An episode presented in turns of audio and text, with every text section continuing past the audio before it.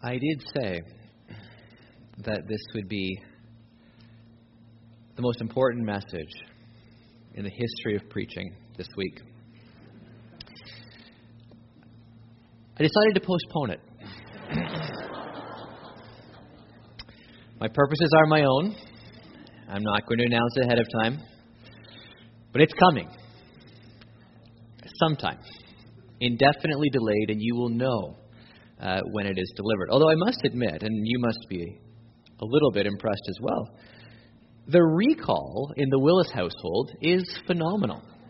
And so we want to thank Wendy for paying attention last week and telling Rick what to say when he got up for the announcement. So that was very, very helpful. Uh, this morning we are going to look at Second Chronicles chapter 36. Last chapter in the work of the chronicler uh, covers First and Second Chronicles. This presents some vignettes of kings. Uh, it's just sort of a whirlwind account of uh, the last years of Jerusalem uh, before uh, God's people go off into exile. So, Second Chronicles, chapter 36. We're going to read the chapter together. This is the word of the Lord. And the people of the land took Jehoahaz, son of Josiah, and made him king in Jerusalem in place of his father. Jehoahaz was 23 years old when he became king, and he reigned in Jerusalem three months. The king of Egypt dethroned him in Jerusalem and imposed on Judah a levy of a hundred talents of silver and a talent of gold. The king of Egypt made Eliakim, a brother of Jehoahaz, king over Judah and Jerusalem, and changed Eliakim's name to Jehoiakim. But Necho took Eliakim's brother, Jehoahaz, and carried him off to Egypt. Jehoiakim was 25 years old when he became king, and he reigned in Jerusalem 11 years. He did evil in the eyes of the Lord his God. Nebuchadnezzar, king of Babylon, attacked him and bound him with bronze shackles to take him to Babylon. Nebuchadnezzar also took to Babylon articles from the temple of the Lord and put them in his temple there. The other events of Jehoiakim's reign, the detestable things he did, and all that was found against him, are written in the book of the kings of Israel and Judah. And Jehoiachin, his son, succeeded him as king. Jehoiachin was 18 years old when he became king, and he reigned in Jerusalem three months and ten days. He did evil in the eyes of the Lord. In the spring, King Nebuchadnezzar sent for him and brought him to Babylon, together with articles of value from the temple of the Lord. He made Jehoiachin's uncle, Zedekiah, king over Judah and Jerusalem. Zedekiah was 21 years old when he became king, and he reigned in Jerusalem 11 years. He did evil in the eyes of the Lord his God, and did not humble himself before Jeremiah the prophet, who spoke the word of the Lord. He also rebelled against King Nebuchadnezzar, who had made him take an oath in God's name. He became stiff necked and hardened his heart and would not turn to the Lord, the God of Israel. Furthermore, all the leaders of the priests and the people became more and more unfaithful, following all the detestable practices of the nations and defiling the temple of the Lord, which he had consecrated in Jerusalem. The Lord, the God of their ancestors, sent word to them through his messengers again and again, because he had pity on his people and on his dwelling place. But they mocked God's messengers, despised his words, and scoffed at his prophets until the wrath of the Lord was aroused against his people, and there was no remedy. He brought up against them the king of the Babylonians, who killed their young men with the sword in the sanctuary, and did not spare young men or young women, the elderly or the infirm. God gave them all into the hands of Nebuchadnezzar. He carried to Babylon all the articles from the temple of God, both large and small, and the treasures of the Lord's temple, and the treasures of the king and his officials. They set fire to God's temple and broke down the wall to Jerusalem. They burned all the palaces and destroyed everything of value there. He carried into exile to Babylon the remnant who escaped from the sword, and they became servants to him and his successors until the kingdom of Persia came to power. The land enjoyed its Sabbath rest. All the time of its desolation had rested until the 70 years were completed in fulfillment of the word of the Lord spoken by Jeremiah. In the first year of Cyrus, king of Persia, in order to fulfill the word of the Lord spoken by Jeremiah, The Lord moved the heart of Cyrus, king of Persia, to make a proclamation throughout his realm and also to put it in writing. This is what Cyrus, king of Persia, says The Lord, the God of heaven, has given me all the kingdoms of the earth, and he has appointed me to build a temple for him at Jerusalem in Judah. Any of his people among you may go up, and may the Lord their God be with them. Well, before we consider uh, this passage together, let's pray.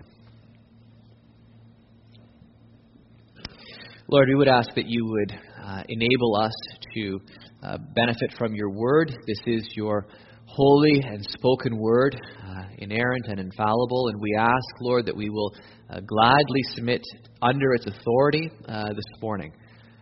I pray that you will enable us to turn away from our own unfaithfulness or sin, whatever that may be in our lives. I pray that you will give us soft hearts rather than hard hearts. Help us to recognize your truth and help us to align ourselves uh, by it and according to it. Lord, we would ask that this morning uh, you would bless us richly so we can bless your name. Father, I pray for everyone in this building, whether they're with the, in the nursery or the children's church or here in this room. I pray that your Spirit will be powerfully present. I pray that your Spirit will lead and guide us and fill us. And Lord, on this long weekend where we do know there are many who are away. We, we think of those whom we love and we pray for them. Uh, we ask that you will be with them, uh, whatever they are doing. Uh, Lord, whether they're visiting uh, cities or, or parks or wherever they are, just be with them, uh, keep them safe, restore them to us, and enable us to grow in fellowship and love for one another. Make us holy, make us pleasing and honoring to you. For we ask it in Jesus' name. Amen. So this chapter obviously comes at the end of the work that the chronicler is doing. And First and Second Kings and First and Second Chronicles, they're written for slightly different purposes, uh, as you can tell if you read the books carefully. So, First and Second Kings will deal with both the northern ten tribes, remembering that after Solomon's reign, the kingdom is split. Israel is split into a northern kingdom and a southern kingdom. So under the reign of Solomon's son Rehoboam, uh, the ten northern tribes split from Judah and the capital city Jerusalem in the south. First and Second Kings follows the reign in Israel, the north, and in Judah, the south. And the, the author of First and Second Kings is demonstrating again and again and again and again how the wickedness of the people led to the destruction of the north by the Assyrians in 721 722 BC, and how the eventual sort of downward spiral in the south led to the destruction of Jerusalem in 587 586 BC by the Babylonians, ultimately. Now, First and Second Chronicles doesn't deal with the northern tribes. You've, you've noticed that if you've, if you've read it carefully. Except when the north is somehow bound up with the events in the south. The chronicler really only cares about Jerusalem and Judah. And he glosses over a little bit of the wicked things that certain kings did. In fact, what he's trying to do is he's trying to show the people who are coming back from captivity in Babylon listen, we were unfaithful, and so we reaped what we sowed. But if we are not unfaithful, then we will be blessed. God will take care of us. God will protect us. It wasn't a failure of the Lord God that led us into captivity. It was our own moral spiritual failure. It was our unfaithfulness. So the chronicler is trying to show unfaithful and unfaithfulness is actually the major vocabulary word that runs through all of his work when he's talking about sin and rebellion. Saul dies because he was unfaithful. Jerusalem is destroyed because the people were unfaithful. That word unfaithful or unfaithfulness runs through the book over and over and over again. It's a great explanatory category for why God is punishing the people. It's their failure. But the book ends with an accent of hope. And so the idea is you're going to come back, and if you are just faithful to a faithful God, then you will be blessed. It's trying to give hope to the returning exiles. But it's also warning them if you persist in unfaithfulness, what do you think is going to happen again? Now, throughout all the reigns of the kings that you get in this book. Those are the themes that are running. You hit this last chapter, and the author accelerates his treatment of the kings. So that a couple of them, they just get a few lines. Because the whole idea is that at this point, he's trying to show, even with the rapidity of, or the speed in which he writes, he's trying to draw you through the narrative, showing that things, the wheels have come off, and, and they're hurtling towards destruction, and they're picking up speed going downhill. Even the literary quality of this chapter is supposed to drive you forward. There's no hope, so you're heading towards a brick wall, and there are no brakes, and the car is accelerating. That's what's going on here.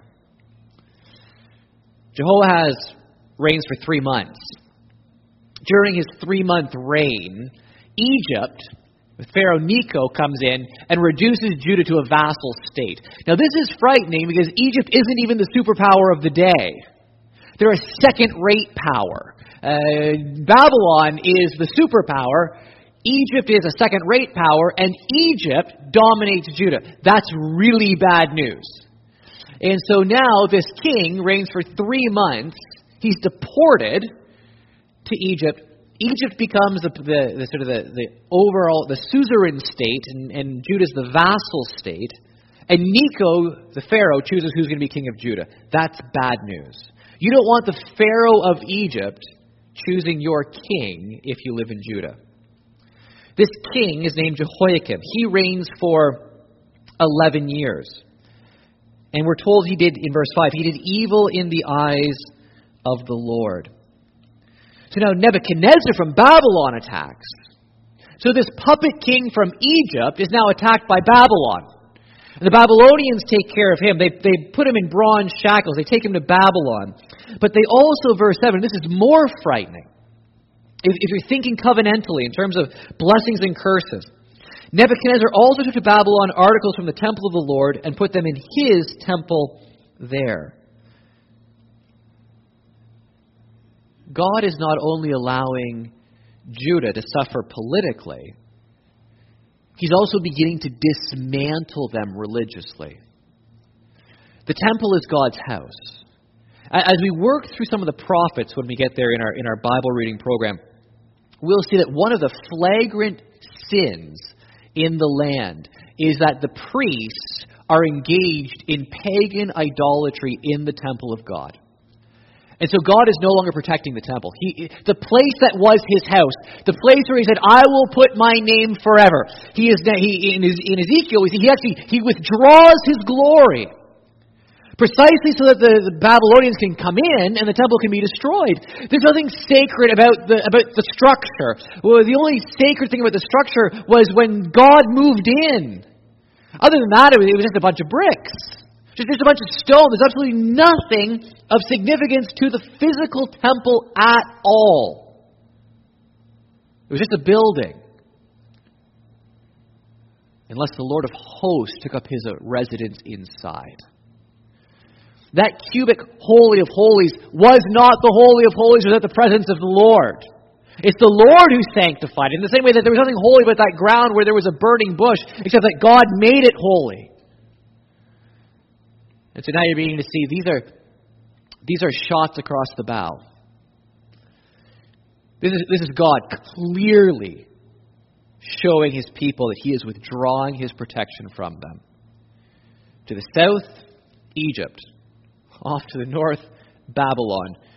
Judah and Jerusalem stuck in the middle with no power at all, politically, militarily, economically, or now spiritually and religiously. If there was ever a time for people to repent and recognize that the words of the prophets were true, it was now. However, Jehoiachin becomes king, and he reigns for Three months and ten days. Not a lot of stability. He did evil in the eyes of the Lord. He reigns for the winter. In the spring, King Nebuchadnezzar sends for him and brings him to Babylon too.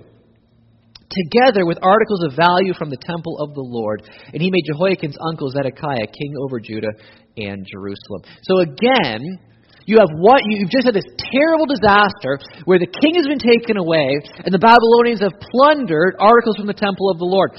You have a new king. And rather than recognizing sort of what's going on, he's just as evil as his predecessors. So he lasts three months, and, and God sends him to, to Babylon too, with more things out of the temple. This is a second shot across the bow. God's saying, listen, you, you, you got to figure this out. Don't you see what's going on here in your life? A second king in three months deported to Babylon. More things out of the temple. You need to repent. Zedekiah, we're told, reigns for 11 years. So you'll, you'll notice that pattern too, then, in this text. Jehoahaz reigns for three months. Jehoiakim reigns for 11 years. Jehoiachin reigns for three months. Zedekiah reigns for 11 years. There's a symmetry here in what God's doing. This is what we're told about him. He did evil in the eyes of the Lord his God, categorically. He did not humble himself before Jeremiah the prophet, who spoke the word of the Lord. And this is, in some ways, the big one. Because he doesn't care about God, he doesn't listen to God's word. Because he doesn't care about the Lord, he rejects the Lord's prophet. But to reject the Lord's prophet, to reject the Lord's word, is to reject God himself. If we expose ourselves to the truth of the word of God and turn away, it's because of hard hearts and arrogance. To submit to the Word of God is to be marked with humility. He did not humble himself before Jeremiah. After all, he's the king. Who is this prophet? You know, who is this person who comes and, and speaks to me in the name of the Lord? Well, Jeremiah is the one who actually delivers the oracles of God, and the king won't submit to them. Now, because of this, and if you read through you know, some of the other history books you, and some of the prophets, you get the political intrigue that goes into this. Zedekiah rejects the Lord and then rejects Nebuchadnezzar. Now, this is really, really, the only word that you can actually use for this is stupid. Uh, this is just utterly disastrous. It's sort of like, you know, in, in Canada, it was a little bit different, but by analogy, let, let's just say here in Canada, we decided you know, that God was going to put, God put a special protection over us. And we decided, you know what? Thanks, thanks God, but no thanks. We don't want to do what you want. We don't want your word. We don't want your prophets. We don't want your truth. We don't need your protection. We'll go. We'll, we'll do it on our own. And then we turn around and declare all-out war on the United States. Now, as much as we would like to think that our our maple syrup resources and all the things that we have in our military would allow us to defeat the states in, in a straight up battle. It's not likely that given our military and their military, we're going to win that fight. Zedekiah rejects God, then basically turns around you know, with, with his pea shooter and says to the guy with the nuclear arsenal, let's go to war. See, how can anyone be that foolish? actually rebelling against Nebuchadnezzar is nothing compared to the folly of rebelling against God. Nothing. It's symptomatic of his foolishness. It's a lesser folly, actually. He brought up, so the Lord is angry. They, uh, the, the Lord decides, or sorry, we'll get to that in, in just a little bit. He became stiff necked. He hardened his heart. He would not turn to the Lord, the God of Israel. Verse 14 all the leaders of the priests and the people became more and more unfaithful, following the detestable practices of the nations around them, defiling the temple of the Lord.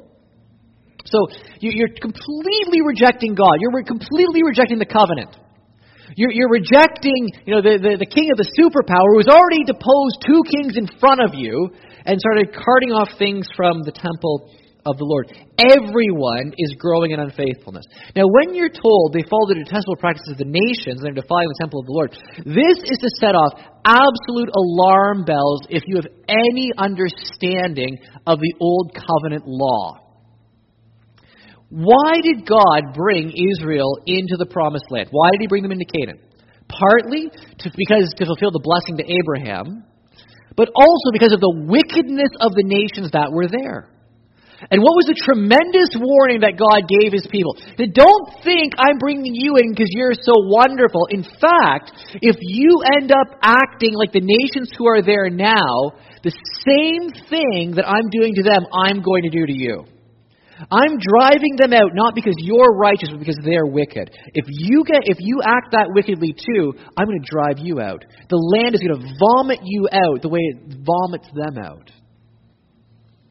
And so when you read that Israel is acting just like the nations around them, doing the same detestable things, and you remember the covenant that God has with Israel, you know, they're either going to repent or this is the end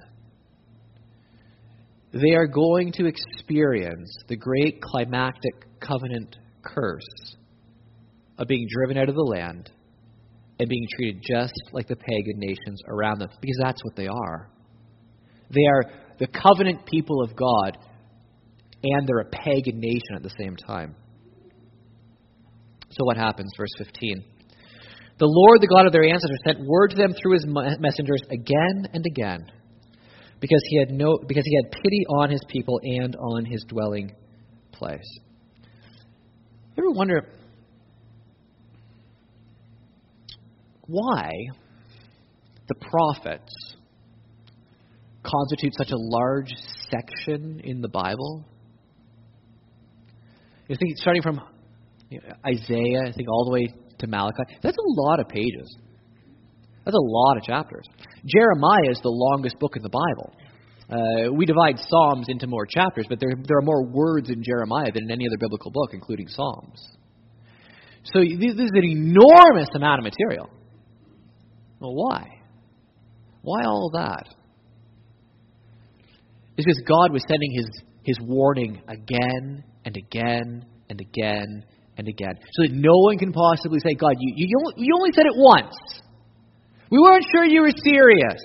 No, for centuries, God sent his messengers over and over again, calling the people back to the covenant law. In fact, the prophets, in the first instance, aren't mainly people who are predicting the future.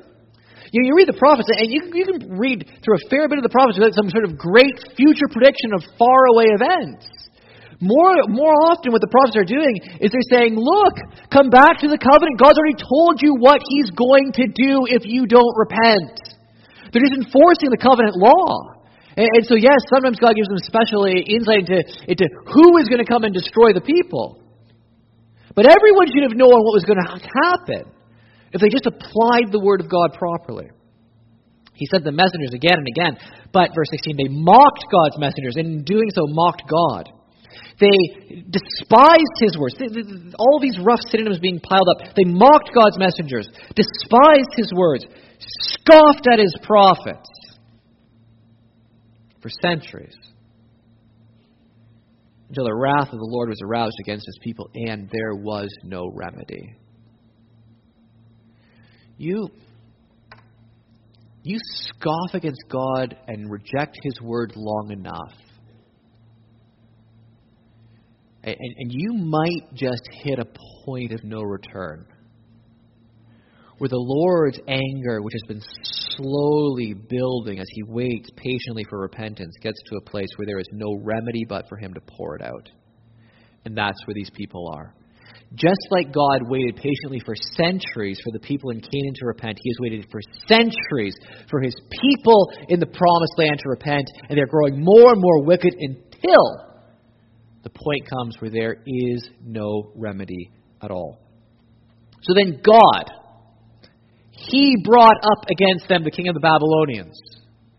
The, the superpower of the day does not move unilaterally. God is in control. You see the exact same thing at the birth of Jesus. One of the things that is so critical to understand is that when Jesus is born, and there's that great census through the Roman world, you know that, that God decreed that census, not Caesar. Because God was going to have his his Messiah born in, in, in fulfillment of prophecy in the town where he wanted him to be born. And, and so that for, for the Messiah to be born in Bethlehem, there was going to be a census to get him there. God decreed that.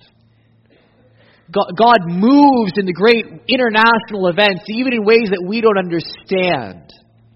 But, but it's all according to God's plan. God sends the king of the Babylonians. Interesting that. Zedekiah rejects God and rejects Babylon. God says, Fine, I'll use Babylon then. Babylon will be the tool of my justice. The Babylonians come in and they destroy all the wicked people. There's destruction and fire and sword. He carried to Babylon all of the articles from the temple of God, both large and small, and the treasures of the Lord's temple, and the treasures of the king and his officials. They set fire to God's temple. That, that beautiful temple that Solomon built. The, the, the home of the name of the Lord burned down like a common building. They broke down the wall of Jerusalem. Cities relied on exterior walls for protection. So now Jerusalem is defenseless and gutted. They burned all the palaces and destroyed everything of value there. The entire city is ruined. He carried into exile to Babylon the remnant who escaped from the sword, and they became servants to him and his successors until the kingdom of Persia came to power. All this was to complete or to fulfill what the word of the Lord spoken to Jeremiah. What this is, is the end of the covenant. This is the end of the story. God had told his people clearly in the law and for centuries through his prophets that if they persisted in unfaithfulness, then they would go into exile, and exile was the climactic covenant curse. It was the end. It was saying, You have broken the covenant so thoroughly that it's done. It's over. The covenant's broken. You wrecked it. And there's absolutely no hope at all. You die, or you're a slave. This is going back into Egypt before Exodus, before the Exodus. You're back in slavery. But it's worse than that. This is going back all the way into pre Genesis 12. Here, were Abraham Abraham was a pagan idolater who was called out of Ur of the Chaldeans. Ur of the Chaldeans is simply another term for Babylon. What you have now is God saying to the people,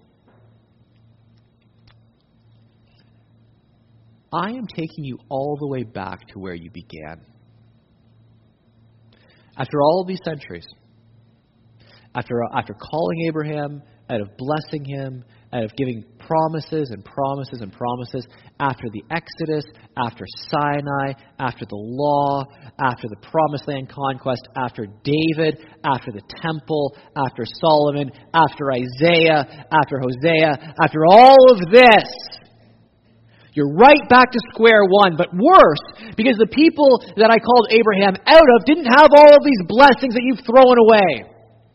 You're going back to square one, but worse, because you have a legacy of covenant. You have revelation. I've redeemed you, and you've thrown it all away. And you're going back to where I called you out of. You are going back into slavery in Babylon. It's like I never called Abraham in the first place. Because you were unfaithful in spite of all that I have done for you and your families for all these long, long centuries. The covenant's done. God's mission to reach the world has failed. That's what this text is saying. Because God's mission to reach the world was that He was going to bless all nations through Abraham's seed. And that has reached the absolute cul de sac dead end of unfaithfulness amongst His people. And there is no remedy. Abraham's seed has failed, and the covenant is broken. That is precisely how you're supposed to understand the text. So that when you read verse 22 and 23, you're almost not convinced that you read it properly. In the first year of Cyrus, king of Persia, in order to fulfill the word of the Lord spoken by Jeremiah, the Lord moved the heart of Cyrus, king of Persia, to make a proclamation throughout his realm and also to put it in writing. This is what Cyrus, king of Persia, says The Lord, the God of heaven, has given me all the kingdoms of the earth, and he has appointed me to build a temple for him at Jerusalem in Judah. Any of his people among you may go up, and may the Lord their God be with them.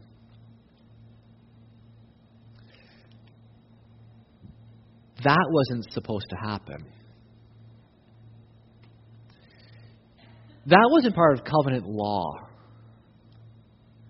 Covenant law was you break this covenant and it's over. You go into exile and we're done. You, you ruin things with your wickedness and you will reap what you sow. This appendix in verse 22 and 23, this is not law. This is grace. This, this is not old covenant. This is new covenant. This is God saying, you know what? You have broken the covenant and it's over. But I am still going to bless the nations through you. And that's going to require changing your hearts. That's going to require a new covenant work. That's going to require my Holy Spirit in a new and a fresh way. Uh, there's going to have to be something new that happens here because we have proven categorically to all of the world, Israel, that you are not able to be my servant and blessing. You are not able to accomplish my mission to the nations. You cannot do it. In fact, you end up disgracing my name. You end up driving me from my house. You end up ruining everything ending up just like a pagan nation. You'll go back into paganism if that's what you want. And You'll be there for 70 years. But I'm going to bring out a new generation. In the same way that the generation that God brought out of Egypt, they all died in the wilderness because of their rebellion after redemption. But God said, okay, I'll wait. There's another generation I'm bringing in. Here God says, You're going into exile and you will die in Babylon, but I'll bring your children out. Because I will not give up on my plans for the world. His plans aren't based on law, his plans are based on grace. This is one of the most amazing resolutions in Old Testament history that points you to the grace of God. We do not bless the world because of our performance. God blesses the world through us and in spite of us because of His grace. This is one of those texts that, that, that, that drives you to Jesus. Because if anyone could bless the world, it was Israel with all of their advantages with the covenant, with the law, with everything God did for them. If they couldn't do it, what group could? No one. Babylonians wouldn't have done a better job. The Egyptians wouldn't have done a better job. The Philistines wouldn't have done a better job. Israel was as good as they got. It was the cream of the crop. God poured out every blessing into them, and they still failed. No, there needed to be, as Isaiah could see, a servant of the Lord who one day came and lived his life perfectly to honor God. Then, you know, one of the lenses through which the New Testament looks at the death of Christ, the servant of the Lord, is this. When Jesus died on the cross, he experienced the ultimate exile It's just one of the lenses, one of the theological lenses that the New Testament gives you a nuance. He takes upon himself the covenant curse of being cut off from the land. He's cut off from the people. He's driven out of the city of Jerusalem and dies as an exile beyond, outside of the holy place. He dies under the wrath of God. Cursed is everyone hung on a tree. Jesus is the embodiment of all that Israel was supposed to be in terms of service and obedience and light and love. But then he took upon himself the ultimate covenant curse of exile, slavery, and death. And just like here, where there's a hint of this, just, just here, you have to understand again, exile was the end. Exile was death. And yet, somehow, in God's grace, even after exilic death, there is life. God's not done. After the death of Jesus, after the exile of Jesus and death, there's life, there's resurrection life. This, this is the text which is driving you to the to resurrection. It's showing you death, but there's life after death. Our God is a God who redeems from the dead.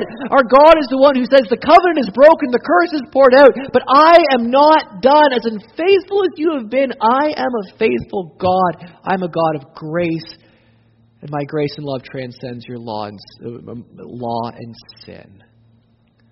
On the basis of law, you are all damned. On the basis of grace, I will take that damnation upon myself. Bear your curse. And then give you resurrection life. That's what God does. It's hard to imagine a God like that. It's hard to imagine a grace that rich and free. A God who's that patient. And yet, that, that's the God that we serve. Yeah, I don't know, maybe in a metaphorical sense, maybe some of you today kind of feel like you're you're in exile. Maybe some of you feel like your life is surrounded by fire and sword and chaos and death and destruction. And maybe it is. Maybe maybe today your your life is in shambles. Maybe maybe today you don't have any hope for the future.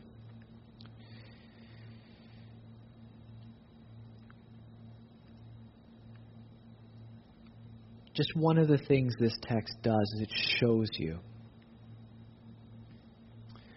no matter how bad things are in your life, there is a God of grace who receives those who turn to Him. That there is light in the darkness if you will see it and desire it. That no one, no set of circumstances, no person, no nation is ever beyond the sovereign grace of a sovereign God who raises up a Persian pagan to send his people home. Help can come from some surprising sources when you have a God as great as our God. And so don't give up hope. Don't, don't fall into despair. There is a God of absolute grace, and sometimes Sometimes he comes in, but only when it seems like it's already too late and nothing can be done. Sometimes our, our strength and hope and patience gives out. And we can even fall into despair and doubt God. But God's still there. God's still light. God's still sovereign. God's still love. And if you find yourself sort of existentially emotionally, psychologically in a place of exile, don't doubt there's a delivering God. it's not the last word just yet. There's still hope. Uh, as we celebrate communion, we are going to be reminding ourselves uh, this is what our Lord did. Jesus Christ, the Son of God, took our exile upon himself, was cut off from the land of the living, and then was raised to life. And that's our state too. In, in Christ's death, we die. In Christ's death, vicariously, our sin and exile is atoned for and paid for. United with Him in His exile, we are also united with Him in His resurrection. This shows us God's decree. Sin must be punished, but there's everlasting life for all those whose faith is in the servant of the Lord. Now, I have, um, again, this, this weekend, some of our deacons are away, and so I've asked uh, some different folk to come and to, to help uh, distribute these elements, and so I'm going to ask them to come uh, forward now. And I'm going to ask, while we just prepare this uh, to celebrate communion together, just take a moment to pray individually. Uh, just ask the Lord to, to make this a meaningful time as we uh, think about Jesus Christ and remember our Lord and Savior.